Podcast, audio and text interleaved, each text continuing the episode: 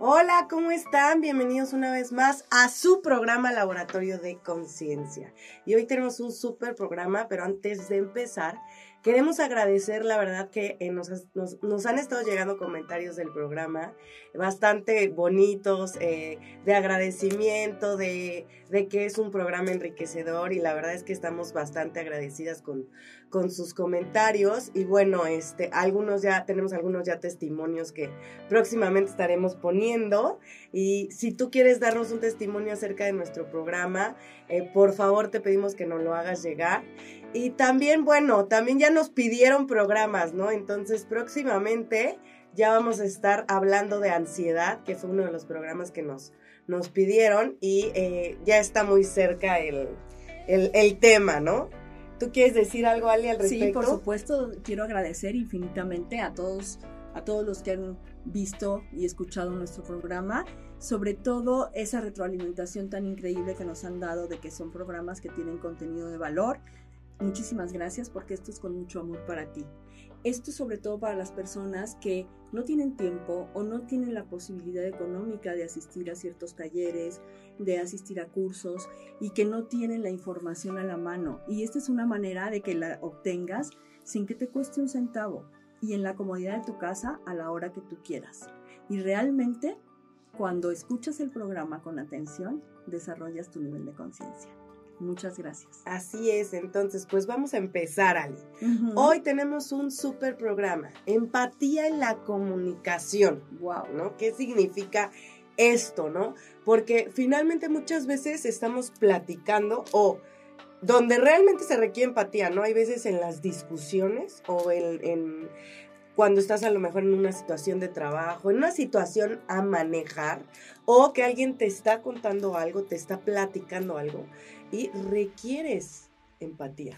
De hecho, la comunicación sin empatía no es comunicación. No, es ya es, no es, oír. Son monólogos. Ese parloteo. Del parloteo, sí. Y aparte es que cada quien está hablando en su rollo, ¿no? Y cada, ahora sí que como dice el dicho, cada loco con su tema, ¿no? Exactamente. Entonces, bueno, pues primero, fíjate, o sea, tenemos como súper tergiversado el tema de empatía, ¿no? Siempre es como de, ay, ponte en sus zapatos. ¿Qué harías tú en su lugar? Y entonces tú dices, no, pues yo en su lugar haría esto, que es otra cosa distinta a lo que él haría. Entonces, ¿eso qué te dice? Que realmente no, estás siendo empático. Porque fíjate, la empatía es realmente ponerte en la piel del otro, ¿no? Entonces, lo que no es empatía es eso de ponte en sus zapatos, ponte en su lugar, ¿no? O tú qué harías en su lugar, eso, sí, como lo acabas de decir, eso es, eso es nefasto, eso es más bien eh, él lo hizo mal, tú cómo lo harías bien. Eso, más bien es, juicio, ¿no? Acuérdate. También es, no es que te dé lástima la otra persona. O sea, no es que sientas de, ay, pobrecito. No, no se trata tampoco de eso. O sea, la verdadera comprensión no tiene que ver con que lo pobretes, ¿no? tampoco que lo compadezcas, ¿no? Tampoco se significa que, que tengas eh, eh, como esta situación, como lástima o que te compadezcas, pues no, no, tampoco se trata de eso. No, porque también es un juicio, es como, ay, pobrecito, no supo qué hacer, yo sí sé. No, no, no, nada de eso. Ojo, mucho ojo, tampoco el ser empático tampoco tiene que ver con que tú estés de acuerdo con la otra persona. No. Puedes llegar a la comprensión y decir, claro, desde su lugar podría ser que yo haría lo mismo, pero no se trata de que tú en ese momento, eh, ayer tenía una plática, si es que para mí eso es como ceder. No, no se trata de ceder, se trata de comprender, pero no quiere decir que estés de acuerdo. Claro, no, realmente la empatía es poder sentir lo que el otro siente. Poder tener esa, eh, o sea, poder sentir esa situación afectiva por la que el otro está pasando. Es decir, ok, dado su edad, dado sus condicionamientos, dada su mm, genética, dada su historia, su biografía, ¿sí? y sus conocimientos, no sé, toda su preparación emocional, espiritual, este, física, ajá, está respondiendo desde ahí. Entonces yo tengo que comprender todo eso desde donde esa persona está actuando así. Porque si yo digo lo que yo haría en mi lugar, pues esa persona tendría que tener mis conocimientos, tener mi edad, tener mi genética, tener mis condicionamientos, lo que mi familia, mi escuela, mi sociedad, y pues es imposible. Entonces, realmente ser empático es comprender la situación afectiva del otro, desde el lugar del otro, no desde el tuyo. Exactamente. Entonces, fíjate, quiero poner un ejemplo de que no tienes que estar necesariamente de acuerdo, ¿no? Por ejemplo, el, eh, un tema súper eh, fuerte en México, los hombres que golpean, ¿no? A las mujeres. Los hombres... Son Ajá, los hombres golpeadores. El, el comprenderlo, el ser empático con esa persona, como esta Ali te lo está diciendo, es desde lo que él aprendió. Él seguramente aprendió así o trae algún condicionamiento que le está eh, pues llevando a la violencia, ¿no?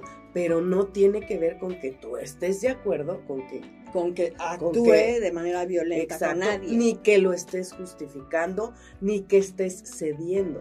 No, no es distinto porque como que se confunde de, sí, ah, si lo comprendo, entonces tengo que lo ceder. Estoy o, lo, estoy justificando. O estoy de acuerdo con lo que está haciendo la otra persona. Y me estoy yendo a un tema muy, muy fuerte. Pero hay temitas, o sea, como... Los adolescentes.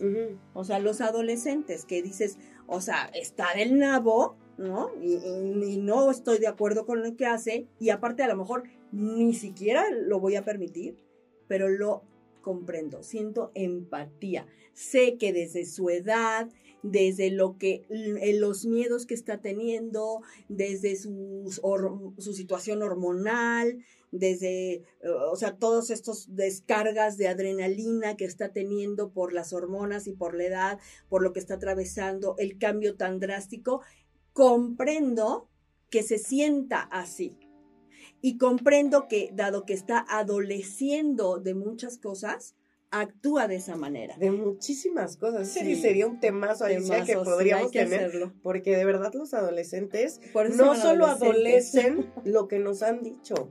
O sea, son millones de cosas, ¿no? Adolecen lo, por su etapa y por la educación que les hemos, les hemos dado. Exacto. Pero bueno, entonces dices, ok, comprendo y, soy empática con lo que está sintiendo. O sea, güey, puedo sentir que se siente así y que es normal para todo lo que él está pasando.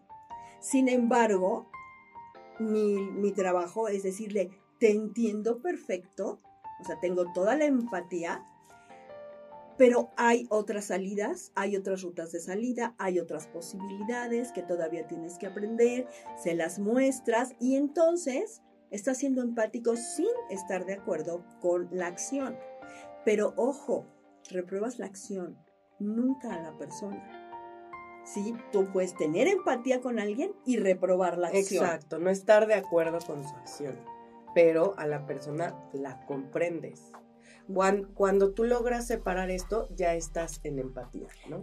Tú dijiste algo que me encantó la vez pasada, que es cuando tú dices, claro, yo, en su lugar, así, o sea, con su edad, su glándula, su, o sea, bueno, su genética, con, con su historia, con sus, conocimientos, sus creencias, sus valores, este, sus condicionamientos, etcétera, su familia, ¿no? Habría hecho lo mismo. Exactamente. Y ahí es donde realmente tuviste empatía. Exacto, o sea, esa es tu prueba. Ajá. Ese es cuando, cuando tú llegas a eso, ya estás siendo empático. Si no has llegado a eso, entonces no hay una verdadera empatía. Por eso al principio dije que está muy tergiversada, porque pensamos que solo es de, ah, yo en su lugar haría esto. No, eso es juicio. Tiene que ver. Y por ejemplo, también, ojo, que quede muy claro, sí, ya estoy empática y ya digo, yo desde desde su piel, como lo dijiste tú, desde su piel habría hecho lo mismo. Sin embargo, hay muchas otras posibilidades, ¿no? no creo que lo que hizo sea funcional y entonces apoyo compartiendo todo el otro horizonte de posibilidades que puede tener. O sea, no estoy de acuerdo, no justifico, pero sí comprendo perfectamente bien su sentir. Claro, entonces, ¿qué, qué nos limita? ¿Qué nos limita para ser empáticos? Porque no es fácil. O sea, llegar a donde te estamos diciendo no es fácil, ¿no? Tampoco es como, eh, ay, ya, este, hoy, voy a, hoy voy a ser empática con mi adolescente, ¿no? O con mi marido. No, no es fácil. Esto es todo un proceso, un trabajo personal que si eh, no has visto nuestros programas anteriores, velos viendo para que vayas entendiendo como paso a pasito todo lo que requieres manejar para llegar a una comunicación empática, ¿no? Lo primero, lo primero que te va a limitar son las creencias. Totalmente. Son tus creencias. O sea, los condicionamientos que tú traes de infancia, de la escuela, de tu familia, de la sociedad, de la cultura como tal, son todas las cosas que te van a empezar a, detener, a detener para ser empático. Por ejemplo, Alicia, eh, cuando la, ¿cómo se? El, el, tema que estamos viendo mucho, la infidelidad, por ejemplo, ¿no? Obviamente, como vivimos en una sociedad donde está muy satanizada la infidelidad, claro. pues ya tú traes un, un, montón de condicionamiento tremendo. Y si a lo mejor en tu familia fue eh, hubo infidelidad y hubo este caos, generó sufrimiento, mucho sufrimiento, pérdidas y viste a lo mejor tú a tu mamá o a tu papá sufrir demasiado al respecto, pues tú tienes la infidelidad igual a sufrimiento, caos, destrucción, bla, separación, bla, Entonces tienes una creencia al respecto. Y entonces, obviamente, si en tu, en tu, en tu ámbito ocurre algo así, pues tú eres de... No puedes ser empático. Inmediatamente entra el condicionamiento y entra el juicio y la condenación a esa persona, en lugar de que entre la empatía, el comprender desde dónde lo hizo, por qué lo hizo, para qué lo hizo, qué le está provocando actuar de esa manera, ¿no? O sea, en lugar de, ir a, pues, precisamente, ¿no? A una plática y a una comunicación empática al respecto, ¿no? Y como esas creencias hay miles, ¿no? O sea, sí, o sea, ¿qué, qué otra creencia cuando un hijo este, baja, saca baja calificación, claro, ¿no? De, entonces un burro o un huevón o un, ¿no? O sea, no, bueno, pero es que es una, esa es una creencia aparte horrible, ¿no? Porque realmente nosotros ya tenemos configurado que alguien eh, es, o sea, es, es valioso por la calificación que saca. pero espérame, la calificación que le pone otra gente. Otra persona que dado sus creencias y, sus condicionamientos. Y, en un examen, ¿no? Que prepararon y que determinaron otras personas que ese es el nivel que debería de tener, ¿no? O sea, cuando somos y todo, si te fijas, todas son creencias. O sea, es una creencia de lo que alguien debería de saber, es una creencia de cómo calificar, o sea, la maestra tiene creencias acerca de cómo calificar, cómo calificar a los niños. De qué es lo que debes de poner, lo que debes de saber, lo que debes Y entonces el niño es calificado. Y, y, y bueno, eso no es lo peor, que los papás valoran al niño por su calificación. Entonces la creencia sería, los que sacan 5 o 6 son burros. Son burros, son este, o huevones. huevones, irresponsables y un montón de etiquetas que les hemos puesto, ¿no? Terribles, terribles. Si saca este 7, 8, pues ahí más o, más Esa o ahí se va. Exacto, ¿no? Y mucha gente dice, es mediocre. Es mediocre, por supuesto, ¿no? Y si sacas 9 o 10, bueno, brillante, inteligente, responsable. Es un genio eso. Y aparte, ¿qué crees, Ali? Como lo triste de esto es que si hay un 9 o 10 y entonces eres brillante y responsable, tus papás están orgullosos, ¿no? Y si no, están hasta apenados. Sí, entonces. Sí, es, terrible. Fíjate. Claro, yo te voy a decir una cosa. Funcionalmente, uno tiene que estar consciente y decirle a los hijos, ok, yo no te estoy valorando por la calificación que sacas. Yo no. Yo te estoy amando por quien eres. Sin embargo, ojo, para vivir de manera funcional en esta sociedad actual, requieres cierto grado de calificación si quieres entrar a ciertas universidades. Tienes que adaptarte, pero es muy diferente, digo, mi gran adorado teacher Alfonso Risotto te dice, vivimos en el torbellino de la vida, pero no pertenecemos a él. Entonces es muy importante decirle a tu hijo, vivimos en, esta sociedad y para que sea funcional requieres cumplir, pero no te lo compres. Tú no vales por esa calificación. Pero hay que ir por ella si quieres entrar a una buena universidad. Pero es totalmente diferente que el hijo sepa, no me están evaluando a mí, a mi ser, a decir, güey, yo valgo o no, o soy o no, depende de lo que saque. Es muy diferente. Exacto, dejarle claro que lo que van a evaluar a lo mejor es el conocimiento que ha adquirido de lo que le están proporcionando en la escuela. Yo ni siquiera creo eso. No te pueden evaluar el conocimiento que tú tienes o que Bueno. adquiriste. Te van a evaluar, fíjate qué cañón está. La capacidad que tienes de transmitir lo que sabes. Exacto, el cono- ajá, el conocimiento. Porque a lo mejor tú sabes mucho más, pero a la hora del examen te trabas. tienes nervios, angustias, nudos ahí que te Yo impiden. era o mucho sea, de que se me olvidaba con el nervio, se me olvidaba. Y yo sabía que sí me lo sabía, yo sabía que sí lo había visto y que y sí que lo sí había lo estudiado. lo había Ajá. comprendido. Pero, por ejemplo, yo era mucho de, es que no sé cómo explicarlo en palabras, lo que yo sé que yo sé, ¿no? Entonces, Y, sí, y es lo que te digo, o sea, ni siquiera, ni siquiera eval- se evalúa lo que sabes. Bueno, pero sino yo me refería... puedes, ahora sí que, que eh, este, poner, exponer y... co- eh, Sí, lo pero que yo me refería que a cómo se lo puedes explicar a tu, a tu hijo, porque obviamente no le vas a explicar todo Sí, es esto. más porque- complicado. Entonces, ¿cómo se lo puedes explicar? Es, te van a evaluar lo que posiblemente ellos piensan que has aprendido, claro. ¿no? sí. Pero eh, no, eso no quiere decir que tú seas tu calificación o Ni que lo seas que- valorado. O sea, ni que tu seas valorado, ni, ni que tu ser sea en base a que si sabes o no. Entonces, un limitante de la, de, de la empatía es, la- es tus creencias, tus condicionamientos. Eh, un, un segundo limitante es eh, cu- cuando estereotipamos, cuando estereotipamos a la gente, ¿no? Eh, Eso lo vimos con todo detalle en el programa anterior. ajá. Si lo quieren este, checar y revisar aquí, igual vamos a poner algunas ligas. Este, pero sí, los estereotipos, ¿no? Exacto, cómo, cómo nosotros metemos dentro de círculos o, o reducimos a equipos, a eh, personas a cierta, eh, ciertas cosas, ¿no? Entonces, eso no nos apoya para la, para la empatía. Por ejemplo, si tú piensas que alguien que, eh, no sé, Todos los tatuados son delincuentes. Exacto. Si ¿No? tú piensas que toda la gente tatuada es delincuente, pues ¿qué crees? Si, por ejemplo, en tu trabajo hay una persona tatuada y eh, a lo mejor alguien tomó algo, tú inmediatamente vas a decir, fue. Fue él. Claro. Y entonces eso ya no Sí, es ser sí, empático. Cuando a lo mejor quien lo tomó es alguien que no tiene un solo tatuaje. O a lo mejor ni lo tomaron, está perdido, o este, o el de intendencia lo movió, lo que sea, ¿no? Claro. Pero, Pero justamente, eso de qué habla, Pedro? De, eso habla de tu mente de tu mente reducida. reducida.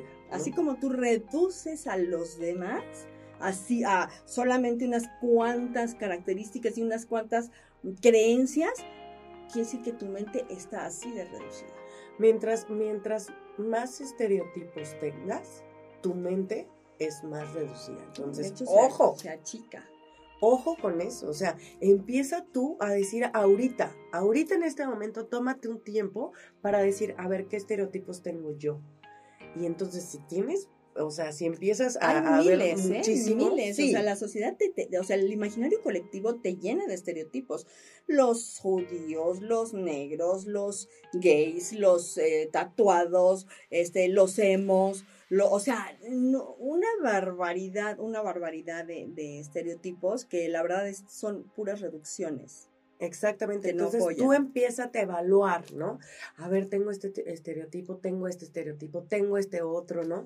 Y entonces ya empieza a ver, y me funciona, eso me ha permitido ser empático, entonces con esas personas seguramente no. Claro, me, ya reduje yo mi grupo, porque yo entonces, dada mi, mi estereotipo, no voy a convivir con esas personas. Quien se está reduciendo eres tú y no te estás pudiendo comunicar definitivamente. Exacto, y bueno, algo súper importante que también hemos hablado muchísimos eh, programas es el juicio. No es algo que te va a impedir, o sea, impedir, no hay posibilidad. Sí, ni siquiera que tengas una comunicación empática, ni siquiera que tengas comunicación para pronto, ya ni siquiera empática. El juicio siempre, siempre va a separar. Y cierra la comunicación instantáneamente. la gente materialmente se recoge y se reprime por completo frente a los juicios. Exactamente, entonces eh, requieres em, estar presente para que si tú ya estás emitiendo un juicio, cuando tú dices, él no debería de, o yo pienso que lo está haciendo mal, acuérdate, ya estás en un juicio de valor. Sí, ajá. Nosotros hicimos un programa donde explicamos los juicios muy, con mucha claridad, pero nada más como para recordarte, por si acaso no lo viste, los juicios de valor te los puedes aprender, o sea, a grosso modo, un poquito de bueno y malo, eh, falso y verdadero, bonito y feo. Cuando tú tienes, expresas algo que tenga que ver con si está bonito o feo, si es falso o verdadero, o si es bueno o malo, estás en el juicio. Exactamente. Estás en el juicio. Las cosas son, nada más. Exacto. Y también algo que te puede ayudar, que son como palabras más eh, comunes en, en nuestra sociedad, algo que te puede ayudar es si estás en esta persona debería o no debería, estás en juicio. Si, si estás en un es que no tiene razón, estás en juicio. ¿No? Entonces, eso es como tu termómetro para saber si tú estás en juicio o no. Entonces, justo empieza a revisar tu lenguaje, o sea, ver cómo estás pensando, porque entonces pues estás limitando tu empatía, ¿no? Y bueno, eh, vamos a, lo siguiente. Claro, ahora algo muy importante, que o sea, siempre en, una comunicación hay un, un comunicador y un receptor, ¿sí? O sea, hay un emisor y hay un receptor, ¿sí? Entonces, el emisor manda un mensaje, ¿no? El receptor es el que tiene que devolver el mensaje. Sin embargo, hay algo en medio que falta hoy en día sobre todo. Está, hoy en día precisamente estamos haciendo eso. Emisor, receptor emisor, receptor. Estamos en estímulo, reacción, estímulo, reacción y no hay una elaboración. Lo que requerimos es emitir el mensaje, elaborar ese mensaje y entonces regresar. O sea, yo emito un mensaje, el receptor lo recibe y lo elabora. Y después, desde esa elaboración, va a emitir la respuesta y entonces ya tú te conviertes en el receptor, lo recibes, lo elaboras y respondes. ¿Qué quiere decir esto? O sea, por ejemplo, que nosotros eh, andamos en la calle, andamos en el trabajo con nuestra pareja, lo que sea, y andamos en el automático, ¿no? Entonces, si alguien te grita en el trabajo, tú le gritas, ¿no? Si alguien te dice en el tráfico, eh, ta, ta, ta, ta, ta, tú respondes, ta, ta, ta, ta, ¿no? Eh, si tu pareja eh, te, sientes atacado, tú atacas, ¿no? Eso significa estar en estímulo-respuesta, ¿no? En recibir y, y, reaccionar nada más. Y a lo que se refiere Ali con elaborarlo, es que tú realmente hagas un proceso, o sea, digas, a ver, me está gritando, y entonces ahí es donde entra la empatía. Posiblemente me está gritando porque tiene un mal día, porque está enojado, porque bla, bla. Porque malentendió las cosas o porque no ha comprendido, porque, porque tiene problemas. Bueno, eso es él. A mí, ¿por qué me molesta que me esté gritando? Millones de cosas que vimos en el de, en los de quién está detrás de tus emociones. Ahí puedes investigar por qué te molestan ciertas situaciones, ¿no? Entonces. ¿Y Mm, en realidad, en realidad no te molesta que te griten. No, te molesta, lo que significa para ti que te griten. Exacto. Y entonces cuando ya hay una elaboración así, pues entonces ya puedes decir, ok, entonces yo sé que esta persona no me está gritando a mí, sino está gritando por, su, eh, por sus condicionamientos, sus creencias. Sus frustraciones. Y de hecho, entonces ya puedes llegar a una comunicación real y decirle, ok, o decirle te entiendo, decirle eh, baja la voz, o decirle no es necesario, lo que sea, ¿no? Cuando tú empiezas en una comunicación, por decirle a las personas, cuando tú te pones en una situación empática, para eso tienes que estar presente, no en el automático, es conciencia de mí, conciencia de la persona, conciencia de él y conciencia de cómo me impacta a mí lo que esa persona dice, ¿sí? Y cómo le impacto yo a esa persona. Entonces, cuando hay esto, ¿qué ocurre? Que es diferente porque ya es como, ok, cuando tú empiezas como, entiendo cómo te sientes. Sin embargo, esto, ya abriste la comunicación. Exactamente. Pero la base principal, bueno, adelante. ¿Tienes algún otro comentario? No, de, me adelante. No, no, no. Eh, justamente, ¿no? Es esa parte de estar conscientes. O sea, eh, eh, a lo mejor esto no lo hemos dicho, pero algo que te va a apoyar para estar consciente es empezar a meditar. ¿no? empezar diario, medita un minuto, practica esto, porque te va a apoyar para estar consciente. Si tú no estás consciente, no va a haber posibilidad de que cuando alguien grite, tú hagas este proceso. Porque estamos en el automático. Claro, estamos precisamente en la falsa personalidad, estamos también como lo dice mi, teacher, en la loca de la casa. Exactamente. Entonces realmente no estás consciente, no, nada que ver, o sea, estás en otro, no hay nadie ahí que te escuche, ¿sí? Y tú no estás para escuchar, porque aparte, algo importantísimo, ¿qué es escuchar? Bueno, o sea, exacto, aquí tenemos un... Eh, Nosotros eh, oímos, no escuchamos. Y oír es la capacidad auditiva que tienes de, de oír ruidos. Por ejemplo, de, ay, se oyó un ruido ahí, se oyó, o sea, esa es la capacidad auditiva, física, punto. Escuchar es otra cosa. Es otra cosa. Y ya es con esto de empatía, estando presente, a ver qué me pero está aparte de escuchar algo, es algo impresionante que a todos nos cuesta todo el trabajo del mundo. Escuchar es ponerte en un lugar donde le das toda la credibilidad y toda la posibilidad al otro de que puede tener razón. Sí, escucha asertiva totalmente. Es una escucha que dices, puede tener razón. Entonces voy a estar muy atenta para ver, porque esto me aporta definitivamente y puede tener razón. Y para llegar a eso, entonces quieres estar consciente de tus creencias, de tus estereotipos, de tus juicios. Pero ¿qué hacemos? Te están hablando y tú ya estás pensando cómo rebatirle al otro. O simplemente te dijo algo que a ti te aprieta el botón y ya lo dejas ya nada más lo estás oyendo y tú estás pinche malo. ¿Eh? y aparte, Chalalandia. Está pendejo ahorita, pero ahorita le voy a decir, y está loco porque no entiende. Y entonces tú ya no le oíste nada. O sea, estás como, nada más, estás, siempre estamos o pensando qué voy a contestar, cómo me voy a defender y cómo le voy a dar en la madre al otro, porque no tiene razón. El que tiene la razón soy yo. Entonces, si tú estás en ese lugar, imposible que tengas comunicación empática con, bueno, para que me entiendas, ni contigo no tienes una comunicación empática ni contigo. Sí, porque no te comprendes, porque dado que estás afuera todo el tiempo con creencias, con juicios, con estereotipos, ¿qué crees?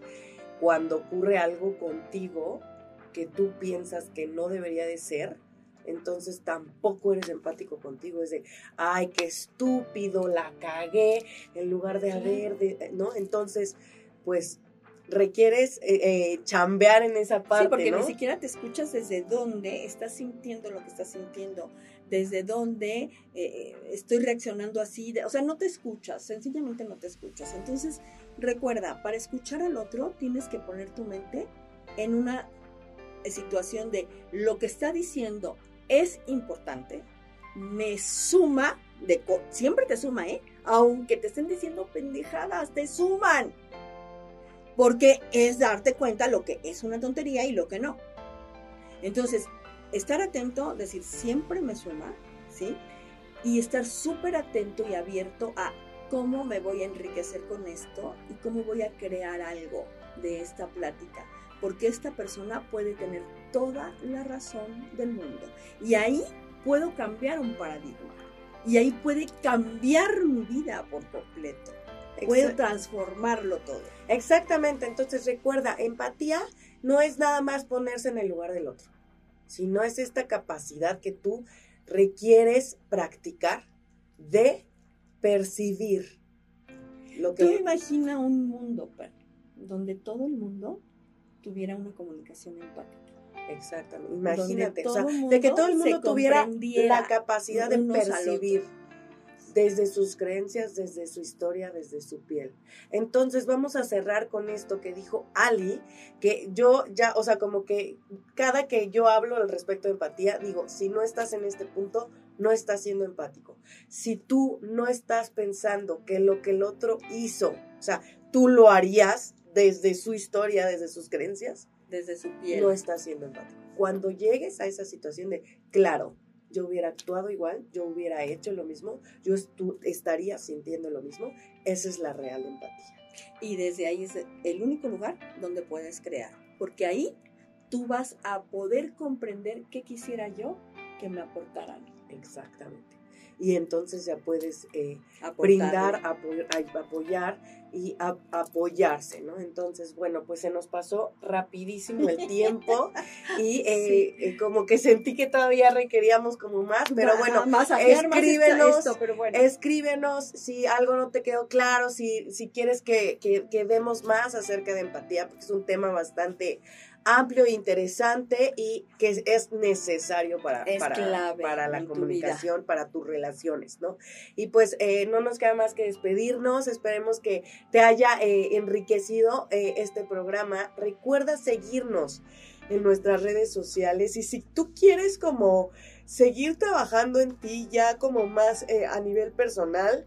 Recuerda que estamos para servirte en terapia y en, terapia individual y en terapia grupal, que es súper de pareja. En terapia grupal puedes practicar la empatía todo, el, tiempo.